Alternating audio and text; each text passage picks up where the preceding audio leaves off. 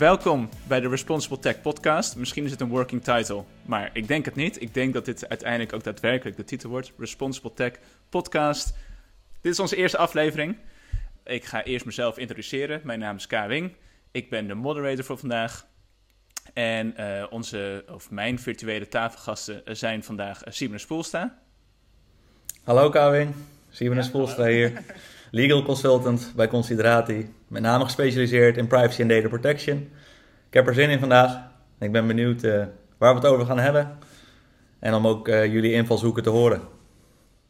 En aan de andere kant van deze virtuele tafel zit Joas van Ham. Ook heel erg blij om hier te zijn. senior Responsible Tech Consultant bij Considerati. Dus vooral bezig met uh, ethische, maatschappelijke aspecten van, uh, van technologie. Uh, wat minder met de juridische kant, maar volgens mij hebben we een aantal hele interessante raakvlakken vandaag. En ik ben heel benieuwd waar we het verder nog over gaan hebben. Ja, zoals we beide collega's dus al aangeven, we zijn allemaal van Consideratie. Het is een juridisch en public affairs consultancy kantoor in Amsterdam. En om een beetje aan te geven waar we Ehm, deze en komende podcasts, eh, waar we het beetje over gaan hebben, is um, het volgende. Het motto van Consideratie is dat we technologie zo goed mogelijk willen laten landen in de samenleving. En dat doen we vanuit een eh, juridisch en een politiek, maatschappelijk en een ethisch perspectief. Dus dat zijn ook een beetje de, de, de, raakvlakken, de onderwerpen waar we het over gaan hebben. Dus we zullen praten over ja, actualiteiten en ontwikkelingen in de wereld van technologie.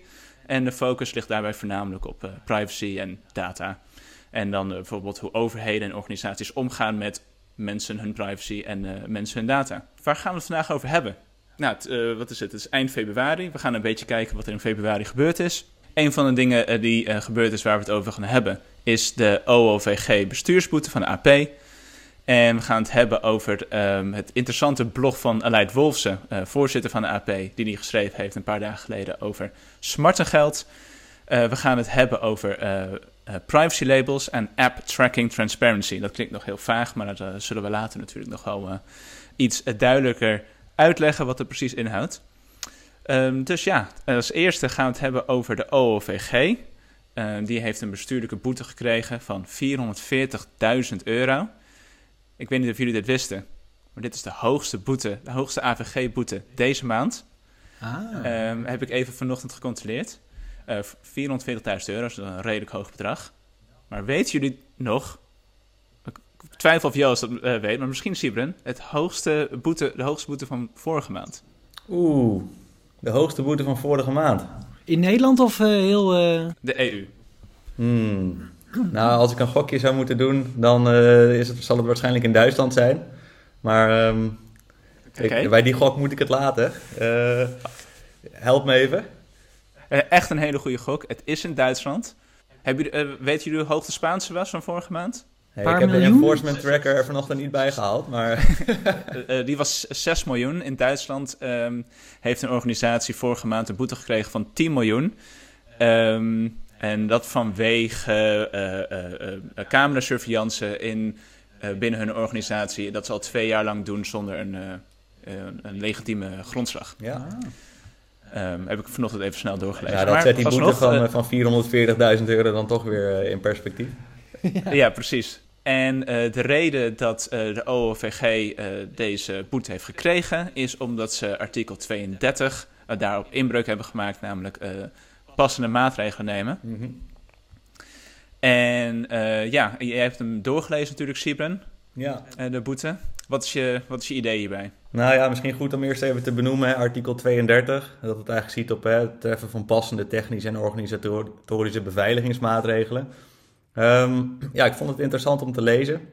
Wat, uh, wat ik er met name uithaal, is ook hè, het zelfstandig committeren als organisatie aan een bepaald beleid of aan normen waar je aan wil voldoen, maakt echt uit. Um, ik las in, de, in het boetebesluit van de AP hè, dat ze uh, ook sterk laten meewegen hè, dat het OLVG uh, zelf beleid heeft opgesteld, zowel voor wat betreft twee-factor authenticatie, maar ook voor logging, uh, waar ze zich niet aan hebben gehouden. En nou, dat draagt dus toch bij aan de boete. En interessant was eigenlijk de interpretatie van twee-factor authenticatie. Is twee-factor authenticatie ook al een eerste beveiliging aan de poort? Of moet het twee-factor authenticatie daadwerkelijk zien op het systeem waarin gevoelige gegevens staan? dan wil ik je heel even onderbreken daar. Joas, als jij denkt aan twee-factor authenticatie van een systeem, vind jij uh, puur die woorden, denk je dan dat uh, authenticatie fysiek buiten daar ook onderdeel van is? Nee, ik, zou, ik, ik, ik, associeer dat echt met een, met een sms'je of een, uh, zo'n, uh, zo'n digitaal uh, nummergenerator op je telefoon waar je even snel... nee, dus de, die factoren die zitten heel dicht bij elkaar, de eerste en de tweede. Dat, zijn, dat voelt voor mij als hetzelfde domeintje. Dus een voordeur en een wachtwoord zou ik geen twee-factor authenticatie... of een portier en een wachtwoord zou ik geen twee-factor noemen. Nee. Ja, ik vind dat toch een interessante gedachtegang hoor. want ik denk bij heel veel organisaties, en wij komen natuurlijk ook vanuit onze rol bij veel organisaties binnen, zie je toch dat bij veel uh, bedrijfspanden er een controle aan de poort is. Vaak met een toegangspasje of inderdaad een portier. Zo'n uh, rolhekje waar je doorheen moet. En vervolgens kun je, als je eenmaal binnen bent, gewoon inloggen met je username en wachtwoord. En zit daar niet nog een extra twee-factor op dus ik denk als je, als je uh, dit boetebesluit leest, dat bij best wel veel organisaties die zichzelf ook twee-factor authenticatie op een informatiesysteem hebben opgelegd, daar misschien ook nog wel wijzigingen in moeten aanbrengen.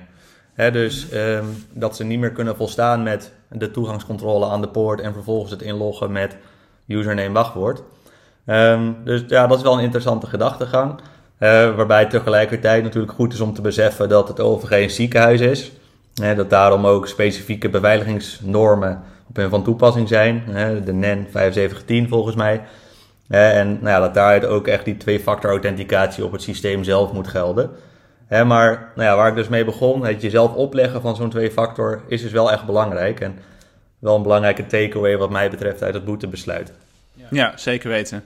Uh, zoals Joas inderdaad net, uh, om even terug te grijpen, uh, zei, daar was OVG dus het niet mee eens. citaat uit het boetebesluit. Volgens OVG is er geen principieel verschil tussen de toegang die beperkt is tot degene die een pas voor een reader houdt die zich bij de PC bevindt. En gewoon de fysieke toegang van een deur waar alleen een specifiek persoon toegang toe heeft. Vonden zij geen principieel, principieel verschil. En daarop antwoordde de AP van ja, niet iedere ruimte met computers uh, in het ziekenhuis is op die manier afgesloten. Sommige uh, ruimtes met computers zijn volledig open. En natuurlijk, nou, voorbeeld gaven zij dan dat schoonmakers, die hebben ook gewoon zo'n pas. Die kunnen in, elk, in elke ruimte kunnen zij met zo'n pasje binnenkomen. Dus het is niet per se zo dat het alleen voor de mensen die bij de data moeten kunnen, die ruimte in kunnen met dat pasje. En uh, zoals je zelf al aangeeft, uh, Sibren, inderdaad, in, um, in de NEN-norm staat letterlijk dat de twee-factor authenticatie ziet op gezondheidsinformatiesystemen. Dus een beetje wat jij net aangaf, Joost, van ja, die, dat, dat moet in dat systeem zelf zitten. Ja, het lijkt me ook. Het is natuurlijk makkelijk om te, heel, dit heel snel te bekijken van een soort van wie is er binnen en buiten, wie hoort er binnen de organisatie en buiten de organisatie. Maar het is natuurlijk, er is een veel genuanceerder beeld over welke rollen waar en niet toegang toe moeten hebben. Dus iemand die in een fysieke ruimte mag zijn, zoals een schoonmaker. Ja, die heeft natuurlijk niet per se ook um, de rol dat hij in het systeem mag. Dus het, het lijkt ook een beetje alsof het perspectief over wie erbij horen en wie er niet bij horen in dit geval niet helemaal overlapt met uh, hoe de AP dat uh, ziet. Ja, kijk, hè, dat voorbeeld van die schoonmakers maakt het natuurlijk ook best wel concreet. Uh, bij heel veel grote bedrijfspanden is er sprake van hè, dat er aan het einde van de dag schoonmakers binnenkomen die in dezelfde ruimtes lopen als waar direct de, de, de computers, de informatiesystemen toegankelijk zijn.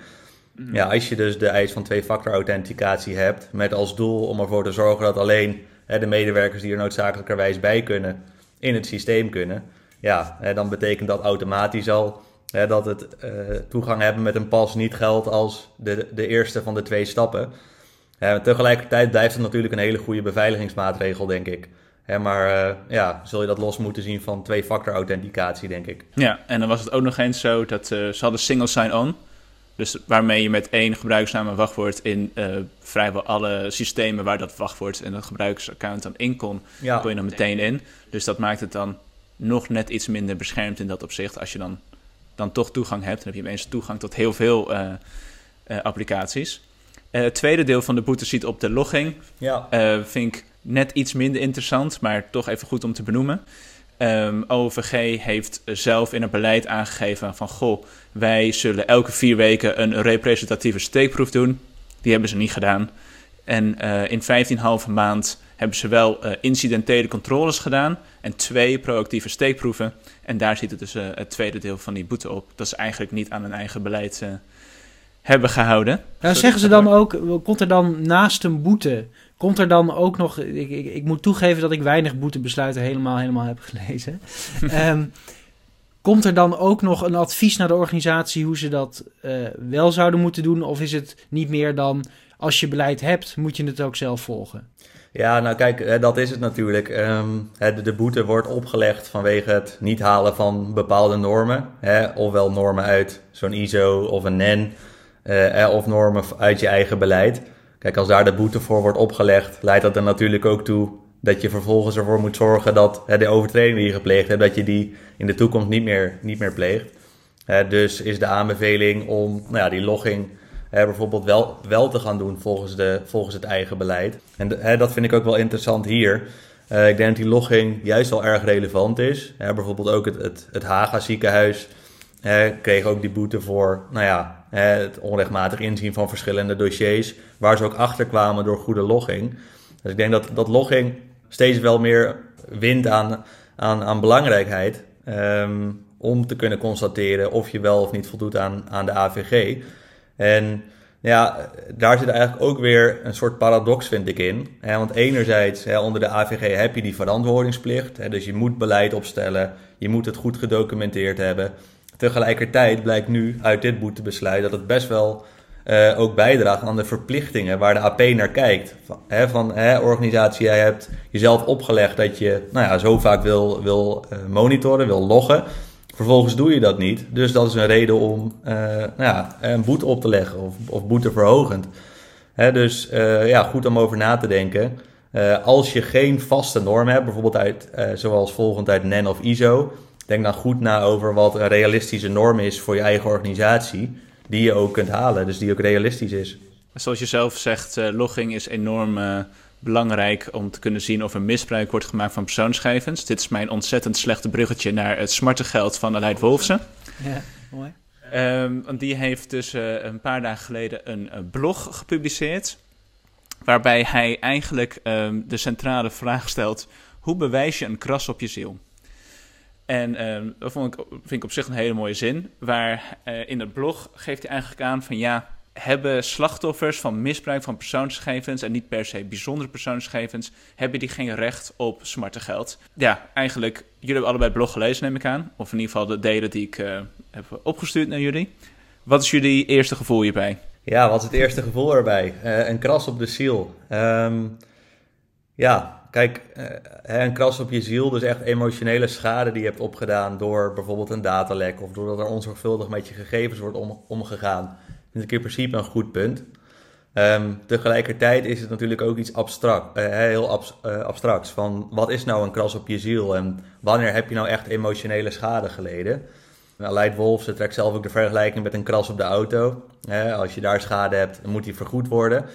En daar zit wat mij betreft nou juist ook hè, het verschil met een kras op de ziel. Um, het is veel minder goed waarneembaar. En ik denk dat dat ook wel is waardoor het voor rechters moeilijk is om er een bedrag op te plakken. Als er een bedrag op plakken, zijn dat vaak nu nog bedragen van 250, 500 euro. Dus het, het, het, blijft een lastig vraag, vraagstuk door de abstractie ervan. Ja, en daarom ook wel moeilijk ja, om het heel concreet te maken, bijvoorbeeld ook in wet en regelgeving, denk ik. Maar Joas, ik ben ook heel benieuwd hoe jij daar tegenaan kijkt. Ja, ik, ik vind het een. Ik, het is voor mij allemaal hele interessante vragen aan. En ik denk dat het, het moeilijkste is natuurlijk dat niet elke ziel wordt op dezelfde manier of met hetzelfde gemak bekrast. En dat kun je natuurlijk van een auto, ja, dat is lak is lak. En als je daar met een spijker of een sleutel heeft, dan kras je. En dus volgens mij gaat het ook helemaal terug over wat nou um, de, de kern is van waar wat is, wat is privacy? Wat, wat, wat zijn we aan het beschermen? En volgens mij is een, voor mij in ieder geval, een fundamenteel element van privacy is dat dat heel erg gaat over mijzelf. Dus het is, het in bijzondere mate subjectief. En vooral niet altijd op dezelfde manier. Dus mijn, mijn privacyverwachting is, um, als ik met jullie in een podcast praat, uh, anders dan als ik met mijn vriendin praat. En uh, die is als ik een uh, systeem gebruik anders dan ik me in de openbare ruimte begeef.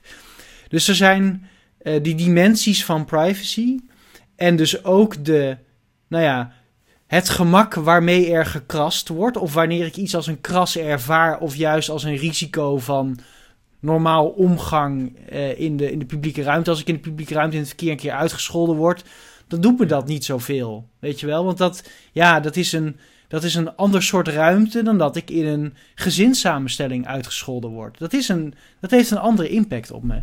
Dus het lijkt me voor. Ik ben heel blij dat ik dit niet hoef te bepalen. Want het lijkt me ontzettend moeilijk om hier iets van objectiviteit aan toe te voegen. Dus ik vraag me ook af of dat de juiste. of we het op die manier zouden moeten aanpakken. Ja, precies. Ik, ik, snap wat je zegt. Ik denk dat dat ook wel een beetje het punt is. Um, wat ik nog lastig vind hè, aan, de, aan de blog van, uh, van meneer Wolfsen. Ja, als je dus kijkt naar nou ja, hè, schadevergoeding, zou uh, echt een, een vaststaand gegeven moeten zijn bij onzorgvuldige omgang met persoonsgegevens. Hè, zie ik echt andere risico's ontstaan. Hè, los van het feit dus, hè, door, door wat jij ook uitlegt, dat het niet altijd recht doet. of ook misschien verdiend is um, voor, voor ieder individu is dat het dus wel mogelijk zou kunnen worden, als je het op die manier zou vastleggen in wetgeving, hè, wat eigenlijk zijn voorstel is, um, dat je bijvoorbeeld massaclaims krijgt. Hè, die mogelijkheid bestaat onder het Nederlandse recht. Hè, nu zijn de schadevergoedingen steeds op individuele basis toegekend. Dus zo'n bedrag van 250 of 500 euro. Nou ja, daar, zal geen organisatie van omvallen. Hè, maar stel nou dat er een groot datalek uh, is ontstaan met, ik noem maar wat, 100.000 uh, gebruikers, betrokkenen die allemaal recht hebben op 250 of 500 euro schadevergoeding, hè, omdat het is vastgelegd in de wet dat er automatisch een, een schadevergoeding aangekoppeld is, ja, dan gaan er direct organisaties omvallen. En is dat nou de bedoeling? Hè, of wil je juist de prikkel houden vanuit handhaving? Dus boeteoplegging vanuit de, de, de, de AP, hè, die, die ook wel dat soort criteria kan laten meewegen. Hè, dus het, het zo zwart-wit maken, daar, daar zie ik wel, eh, wel risico's in. Uh, en ben ik zelf ook niet zo'n voorstander van misschien een totaal andere kant hiervan, dat bedenk ik me nu net. Uh, vooral uh, gezien het feit dat de AP ehm, op dit moment in ieder geval niet de capaciteit heeft om ehm, naast alle klachten te behandelen eh, veel onderzoek te doen en daarbij ook nog boetes op te leggen.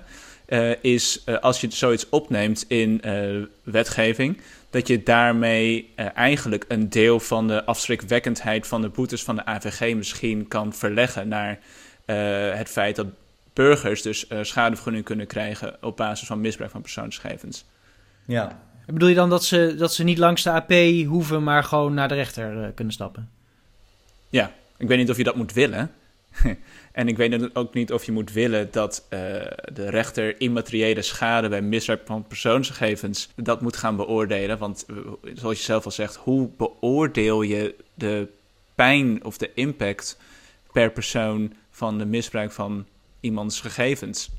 Ja, maar het is natuurlijk het feit dat het moeilijk is om daar een oordeel over te vellen. Want ik gok, dit, natuurlijk, dit soort dingen, smarte geld bestaat. Dus er is er, iemand heeft dit kunnen operationaliseren naar iets wat, wat we, we kunnen, kunnen doen. Mm Nou ben ik kwijt wat ik wilde zeggen. Ja, kijk, hè, over het smarte geld gesproken. En dat is denk ik, uh, dat raakt aan het punt dat, jij uh, wil maken en ook eerder uitlegde. Um, als we kijken naar smarte geld, um, als ik even kijk naar een eerdere zaak waar de schadevergoeding werd, werd toegekend, en ging dat om een gemeente die een BSN-nummer en contactgegevens van een betrokkenen op een website plaatste. Nou, zonder goede reden, zonder grondslag, eh, was dat duidelijk onzorgvuldig handelen. Daar vloeide geestelijke schade uit voort, die volgens de rechter ook naar objectieve maatstaven waarneembaar moet zijn. oftewel, een psycholoog kan er naar kijken, beoordelen is er, is er een kras op de ziel, om maar in die terminologie te blijven. en op zo'n uh, specifieke beoordeling, case by case, kan ik me daar goed in vinden. Het probleem is dus, als je het vaststelt als bij onzorgvuldig handelen is schadevergoeding een vaststaand gegeven, ga je de situaties krijgen dat mensen denken: hé, hey, daar is voor mij ook een slaatje uit te slaan. consumenten verenigen zich bijvoorbeeld weer bij een consumentenorganisatie. wat je nu bijvoorbeeld ook ziet bij telefoonabonnementen. En wordt er ineens namens tienduizenden betrokkenen zo'n schadevergoeding geclaimd. En ik denk dat dat uh, een verkeerde prikkel is. En ook niet uh, is waar de schadevergoeding voor betrokkenen voor bedoeld is. zoals het in AVG staat. En, en ook niet uh, hoe het smarte geld nu in bredere zin in het Nederlandse recht is vastgelegd. Maar er, zit natuurlijk, er gaat ook wel een, ehm, eh, eh, een werking van uit die... Nou, de, de AP geeft zelf in een hoorzitting in de Tweede Kamer toe... dat ze eigenlijk veel te weinig capaciteit hebben om eh, te handhaven. Ehm, wij merken, jullie merken, ehm, dat de, de boete wel echt een prikkel is... waar volgens mij intern ook de business case voor goede AVG-compliance wordt, mee wordt gemaakt... En we hebben, we hebben dat bij de OLVG niet geraakt. Je kunt je natuurlijk afvragen, is het verstandig om boetes te geven... Uh, terwijl ze die boetes eigenlijk hadden kunnen gebruiken om het gewoon minder impact te hebben op de privacy van, van hun patiënten. Dus de gaat, ik snap dat die perverse prikkel, dat die, daar moet je voorzichtig voor zijn. Maar ik vraag me af, ruilen we die dan niet in voor... Of gaan we dat dan niet doen omdat de, de prikkel van de perverse prikkel misschien wel heel positief is? Omdat nou ja, het opeens wel heel urgent wordt dat je doet wat je zegt. Want daar, nou ja. Ja, nee, ik, ik denk zeker dat het een prikkel zou zijn om hè, AVG compliance nog weer naar een hoger niveau te tillen voor sommige organisaties. Maar ik denk gewoon niet dat dit een middel is dat daarvoor bedoeld is. het smarte geld is te um, specifiek per persoon, per betrokkenen, om daar een soort massaproduct van te maken. Um, tegelijkertijd vind ik wel, ja, als je kijkt naar de schadevergoedingen zoals die op dit moment worden toegekend, um, is dat ook nog redelijk abstract. Dat volgt dan uit uh, boek 6, artikel uh, 106. Um, hè, dat gaat dan over aantasting in de persoon. En soms zeggen rechters al, nou, het verlies van controle over persoonsgegevens kan al grond zijn voor schadevergoeding. Dat is misschien ook weer uh, nog wat erg vaag. Hè? Dus ik ben het wel met Aleid Wolfs eens hè, dat het best wat concreter kan. Alleen of dat dus hè, vastleggen in de wet, of dat de way to go is met hè, uh, als A, namelijk onzorgvuldig handelen, dan B, namelijk schadevergoeding, vind ik weer een stap te ver. Ik denk dat het ergens daartussenin zou moeten liggen. Ja, en dan gaan we, we weten natuurlijk niet wat voor gevolg hier uh, aangegeven gaat worden. Het is ook nog maar, het is maar een blog natuurlijk. Geen idee of um, ja, het huidige kabinet, het demissionaire kabinet, kan er op dit moment niets mee doen. Dus we zullen kijken wat er in de toekomst gaat gebeuren. Um, in de toekomst, weer een slecht bruggetje. In de toekomst gaan we ook uh, kijken naar, nou ja, op dit moment hebben we al privacy labels uh, in, uh, op je iPhone in ieder geval en op de iPad en in de, gewoon in algemeen de Apple App Store hebben we tegenwoordig privacy labels. Um, Android komt er binnenkort ook mee als het goed is. En natuurlijk komt er binnenkort App Tracking Transparency. Even voor uh, de luisteraars, privacy labels. Uh, dat is eigenlijk een ingrediëntenlijst van uh, gegevens en die met die applicatie worden verwerkt, verzameld over jou. Het, het, kan misschien zijn dat gegevens zijn die niet direct gelinkt zijn aan jou, maar het, gaat, het belangrijkste onderdeel is natuurlijk gegevens die wel te linken zijn aan jou. En dan zie je gewoon, ah, deze gegevens worden in deze applicatie voor mij verwerkt. En dat is natuurlijk een stuk makkelijker door te nemen dan een privacy statement van 56 pagina's die om de zoveel tijd vernieuwd wordt.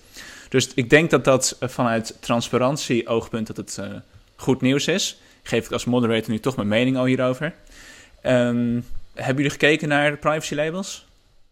En dit is even voor de duidelijkheid. Dit is iets anders dan het lijstje met uh, rechten die een applicatie vraagt. Um, uh, die ze op je telefoon. Dus je ziet ook wel in Android, zeker in de, in de Google uh, App Store, zie je, heeft toegang tot je foto's, microfoon, dat soort. Dus dit is extra nog daarbij. Ja, dus bij elke app, voordat je hem installeert, nou, je moet je een klein beetje naar beneden scrollen op een kleine telefoon, maar dan kan je zien welke gegevens de applicatie van jou gaat verwerken dat geeft misschien de mogelijkheid voor de meeste mensen om een wat uh, geïnformeerdere keuze te maken over het wel of niet gebruiken van een app. Misschien wat meer een soort check aan de voorkant. Ja, daarbij moeten we natuurlijk niet vergeten dat sommige applicaties misschien een monopolie hebben. Dus waardoor je eigenlijk niet echt kan kiezen uh, of je de applicatie wel of niet gaat gebruiken, omdat iedereen hem gebruikt. Dat terzijde. Maar ik denk vanuit privacy, transparantie oogpunt is het heel erg goed nieuws, toch? Nou ja, het is uh, um, onmiskenbaar transparanter. En als je transparantie goed vindt, dan uh, is dat uh, gewoon goed nieuws, denk ik. Ja. ja, precies. Ik ben zelf iets minder enthousiast. Um, ik vind de toegevoegde waarde ervan relatief beperkt. zoals je al, al aangaf, kon je vaak al inzien, misschien met iets meer moeite, welke gegevens van jou als gebruiker worden verwerkt. Um, dus zoveel uh, nieuws is het wat dat betreft niet. En tegelijkertijd vind ik welke gegevens verwerkt worden, um, is één. Maar uh, als gebruiker ben ik ook met name benieuwd waar de gegevens voor gebruikt worden. Dus vind ik de doelen waarvoor die gegevens vervolgens gebruikt worden eigenlijk nog interessanter dan welke gegevens van me worden verwerkt. En um, ja, het, het, deed me ook weer even denken aan um, eigenlijk een mogelijkheid die ik in de AVG zie, die eigenlijk nog heel weinig wordt benut. Namelijk het informeren met iconen uh, over uh, nou ja, welke gegevens worden verwerkt, maar ook voor welke doelen. Kijk, en als we dat nou nog zouden kunnen toevoegen aan, aan labels als deze, dan zou het denk ik wel echt een, een stap vooruit zijn. Hè? Want de, de, de privacy paradox die ik nu altijd zie is we moeten over best wel veel punten uh, informeren hè, als organisaties zijnde. Daar helpen we organisaties ook vaak mee. Maar tegelijkertijd staat ook in de AVG dat je dat op een duidelijke, begrijpelijke en beknopte manier moet doen. Wat, eh, ja, en dat leidt dan toch vaak tot lange privacyverklaringen. Dus nou, fijn om te zien welke gegevens allemaal worden verwerkt. Maar ik wil meer weten en uh, op, een, op een begrijpelijke en overzichtelijke manier. En uh, dat wordt volgens mij niet bereikt, dat doel. Nee, ik, dat was, was mijn. Ik heb bedacht van wanneer is het nou. Behalve dat het gewoon interessant. Ik vind het interessant om te zien wat er allemaal. Wat al die apps gebruiken. Ik denk, het is interessant als je gaat vergelijken. Dus als je de ene uh, zaklamp-app en de andere zaklamp-app vergelijkt. En ziet dat de ene. iedereen en zijn moeder van je wil kennen. Um, dus dat, dat is interessant. Maar vervolgens ik weet niet of jullie dat wel eens hebben. Dan installeer je een app en dan vraagt hij om toestemming voor iets. En dan is mijn kritische houding, want we hebben bij Consideratie natuurlijk een super kritische houding, is nee, nee, nee, nee, nee. Ik, waarom wil je dit nou weer van mij? En dan denk ik, oh ja, wacht. Natuurlijk wil je toegang tot mijn bestanden, want ik wil foto's kunnen delen. Dus daar zit een, wel een beetje een, nog een nuance in waar je het dan voor gebruikt. Dus mijn ik had al in mijn notities voor de, voor de podcast opgeschreven. Um, ik zou graag nog een derde laag willen. Waarbij een. Dus voorbij de standaardisering. Want het is mooi. Het is de standaardisering van icoontjes. Dus je kunt het vergelijken. Dat een ontwikkelaar zelf nog kan aangeven. Luister. Wij gebruiken deze contacten van je. Om dit te doen. Dus ik ben het met Cyberen eens dat dit. Het is, de, de applicatie wordt beschreven vanuit een bepaald perspectief. Dit is het dataperspectief. We hebben al eerder het Um, welke API's mag je aanspreken? Welke toestemming? Wat mag je doen op mijn apparaat perspectief? En dat moet eigenlijk nog een beetje aan elkaar geknoopt worden. Wil je er echt iets mee kunnen als gebruiker? En ik, dat ben ik wel uh, met, met Cybren eens. Ja. Nou, toch over die doeleinden gesproken. Daar wil Apple dan in ieder geval een vorm van doeleinde willen ze heel duidelijk aan je maken. Namelijk uh, bij de opstarten van een applicatie, vanaf de volgende update wordt het dan uh, zo, dat de applicatie gaat vragen: mogen we jouw gegevens doorgeven voor tracking doeleinden? Um, dat noemen ze dus App Tracking Transparency. Dus voor elke app die dat doet, eh, wordt er toestemming gevraagd. En dan kan je ook gewoon nee zeggen. En dan heeft de telefoon of die app heeft dan gewoon geen toegang tot die gegevens die ze normaal gesproken wel zouden sturen. Dat heeft, uh, zoals jullie waarschijnlijk ook al gezien hebben, wel uh, wat voeten in de aarde. Of in ieder geval enorm chaos in de advertentiewereld gebracht. Want het zorgt er natuurlijk voor dat een hele belangrijke component van nou ja, hoe, het, hoe internet en webshops en advertenties op dit moment werkt, dat dat ineens in elkaar stort. Niet volledig natuurlijk, want dat is niet het enige. Uh, niet iedereen heeft een iPhone en niet elke advertentie wordt via deze advertentie-ID van je iPhone geplaatst. Maar ja, het heeft wel wat chaos veroorzaakt. En dat, dat heeft mij in ieder geval wel aan het denken gezet. Ik sprak gisteren een, een goede vriend van me en die werkt als marketeer voor eh, MKB'ers. En die zegt nu al, omdat in uh, Safari zit er allemaal nu standaard verplichte privacy veranderingen, die, uh, waar je geen extensies voor hoeft te installeren. En 20% van de Google Analytics cijfers die hij krijgt, zijn zinloos voor hem. Hij kan niet zien waar de conversie vandaan komt. Hij kan niet zien überhaupt waar op geklikt is, waar mensen door gerefereerd zijn, of waarom mensen iets kopen. Dus hij, ja, het heeft eigenlijk geen zin op die manier, voor in ieder geval nu op dit moment al 20%. Dus ik zat inderdaad te denken, het is supergoed vanuit privacy oogpunt dat dit op deze manier gebeur, gebeurt. Maar ons onze wereld is op een andere manier ingericht nu. Wat doen we hiermee? Nou ja, kijk, ehm, ik denk hè, de, de wetgeving eh, heeft natuurlijk ook als doel om bij te sturen. Dus, dus marketingactiviteiten zijn lang op nou, een vergelijkbare manier gegaan, ontwikkelt zich tegelijkertijd ook snel. Hè, maar ik, ik, ik vind het goed en het, kijk, misschien ook goed om een keer een marketeer hè, erbij uit te nodigen om daarover uh, te spreken. Hè, maar uh, wat ik nu zie gebeuren uh, lijkt eigenlijk op noodzakelijke stappen om compliant te worden. Namelijk voorafgaande toestemming hè, van de betrokkenen voor trackers. Um, hè, ook in de e-privacy-verordening wordt daar ook over nagedacht. Bijvoorbeeld dat je dat in de browser zou kunnen doen. Nou ja, waarom dan ook niet direct in je App Store bijvoorbeeld? Dus ik, ik vind het alleen een, een goede ontwikkeling zoals ik er nu tegenaan kijk. En daarnaast denk ik ook hè, dat het moeten aanpassen van marketingactiviteiten niet per se negatief hoeft te zijn. Hè, volgens mij was het ook bij NPO zo, hè, met het, het, afschaffen van de cookie walls. Hè, dat eigenlijk de, ja. de, nou ja, de daadwerkelijke conversie hè, en nou, de, de, de personen die direct iets, iets kochten of um, hè, waar advertenties goed voor werkten, werd beter, omdat alleen de mensen die daadwerkelijk interesse in hebben, toestemming gaven. Dus is het dan per se negatief voor marketeers? Uh, daar kun je dan ook nog je vraagtekens bij zetten. Ja, ik denk wel dat er. Wel, het is natuurlijk een voorbeeld dat vaak gegeven wordt over de, zeg maar de, kracht van niet gepersonaliseerde advertentie. Ik denk wel dat de ster um, niet helemaal te vergelijken is met uh, een MK. Want de ster heeft natuurlijk hele, zeg maar, wat je gaat kijken, daar zit al zoveel metadata op. Dat je, uh, uh, dat is natuurlijk als marketeer wel, wel handiger. Maar volgens mij laat dit eigenlijk fantastisch zien welke vraagstukken er in de digitale wereld nu allemaal spelen. We hebben, um, er zit hier een vraag in van welke gatekeepers ben je eigenlijk afhankelijk voor je verdienmodellen? Wie kan de zeg maar, een, een, een autobedrijf maakt zich terug over zijn supply chain.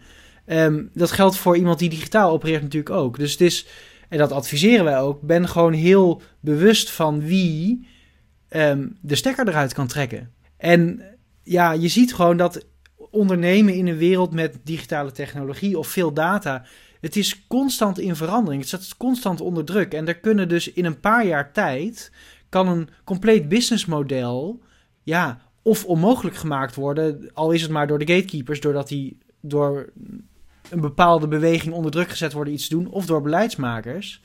En het eigenlijk het enige wat je daarover kan adviseren is, zorg dat je het ziet. Want er zijn dit is niet met slag op stoot gebeurd. Hè. Dit zien we al een paar jaar aankomen. En als je uh, nou, de Zeitgeist een beetje begrijpt en je hebt goed opgelet in de media, dan zie je dit aankomen. En ik snap natuurlijk dat bedrijven zijn niet bezig met overmorgen. Die zijn bezig met vandaag. Alleen, ik denk dus dat op sommige van dit soort dingen, als je weet dat je in zo'n snel ontwikkelende, dynamische uh, uh, vakgebied eigenlijk zit, dan moet je bovenop dit soort ontwikkelingen zitten. Want het, het bijt je echt als je, nou ja, als je dus nu een businessmodel hebt dat eigenlijk niet meer feasible is, of waarvan je concurrenten op een gegeven moment kunnen zeggen: Kijk, wij doen niet gepersonaliseerde reclames, kijk ons eens even het beste jongen van de klas zijn. Ja. En ik weet, organisaties zijn hier gewoon al een tijdje mee bezig, maar ja, dat is natuurlijk ook weer de ongelijkheid van de MKB'er die een marketeer inhuurt en een groot bedrijf dat gewoon een uh, 15 marketingafdelingen heeft. En die gewoon hartstikke goed in de smiezen hebben wat er gaat veranderd. Dus het gaat ook over welke capaciteit heb je om ja, hierover na te denken, om hiermee bezig te zijn. En dat is natuurlijk wel, daar zou je denk ik zeker het MKB over willen informeren. Um, dat volgens mij, ja, we hebben natuurlijk allemaal, het is niet, we zijn niet tegen advertenties. Dat, dat, toch, dat is nou misschien wel een beetje, maar Nee, maar ik begrijp dat je als organisatie moet je, je moet adverteren. Je moet je, um, uh, je product de markt in helpen. En of je dat nou doet met een podcast of met een getargete uh, reclame, dat, ja, dat is, vind ik, een heel legitiem commercieel belang. Dus jij zou zeggen, informeert MKB al hè, dat die wetswijziging eraan zit te komen? Of hè, dat dit soort veranderingen, want dit is natuurlijk, hè, uh, komt nu vanuit een commercieel bedrijf die er dan nou ja, voor kiest hè, van we willen die optie verplicht maken. Hè. Um, dat is natuurlijk ook nog wel weer een discussie. Moet dat vanuit de wetgever komen? Hè, of kan een, een, een, grote organisatie, een bijna monopolist, um, zijn een paar alternatieven, Hè, maar kan die dat ineens besluiten? Het heeft inderdaad flinke impact.